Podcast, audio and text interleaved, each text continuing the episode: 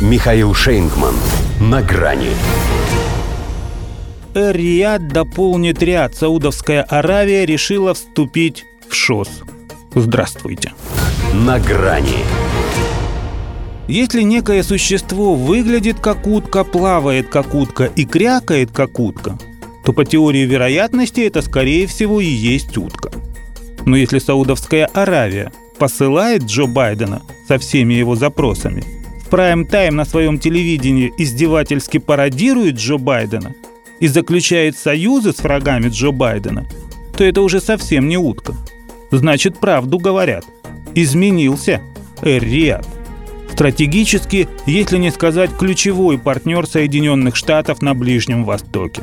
Не то чтобы совсем переметнулся к конкурирующему лагерю, но собрался и в нем стать своим. В Вашингтоне саудитов за это еще не причислили официально к оси зла. Но, как по нам, то до чего же они на Белоруссию нашу похожи? Тоже хотят в Шанхайскую организацию сотрудничества.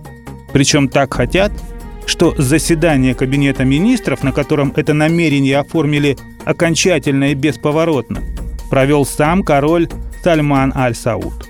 Между прочим, в последнее время редкий гость на подобного рода мероприятиях. А тут будьте любезны собственной персоной, ибо важно, чтобы не думали на Западе, что все мутит наследный принц Мухаммед. Это у них семейное. Прежде всего, как объясняют, чтобы быть ближе к Поднебесной. Собственно, Си Цзиньпин их и перевербовал, когда был здесь в декабре прошлого года.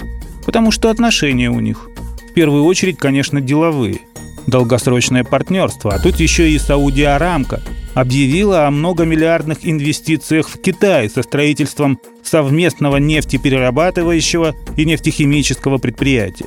Но не нефтью единой. Благодаря посредничеству Пекина непримиримые, казалось, сунниты Аравии и шииты Ирана ударили по рукам, а не друг по другу. Возобновляют дипломатические отношения и снова открывают посольство – Понятно, что они все еще соперники, но уже в борьбе за то, кто первым вступит в ШОС. Тегеран ведь тоже в очереди. И даже мог бы сказать «ряду за мной будешь». Но не скажет, поскольку все там будут. А всего-то и надо было монархии, что забыть про интересы Соединенных Штатов. Хотя, естественно, они еще о себе напомнят.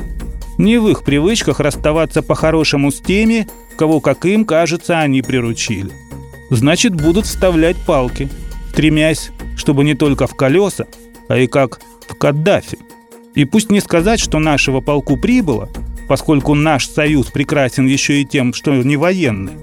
Но зная, как янки ведут себя с теми, кому хватает здравого смысла ставить не только на них, можно с высокой долей вероятности допустить, что лишь экономической близостью с нашим миром – основанным на праве и уважении прав, а не на неких правилах, которые еще и меняются во время игры, саудиты не ограничатся. А у нас, например, есть что им предложить вместо, допустим, Патриот. И ведь рассмотрят.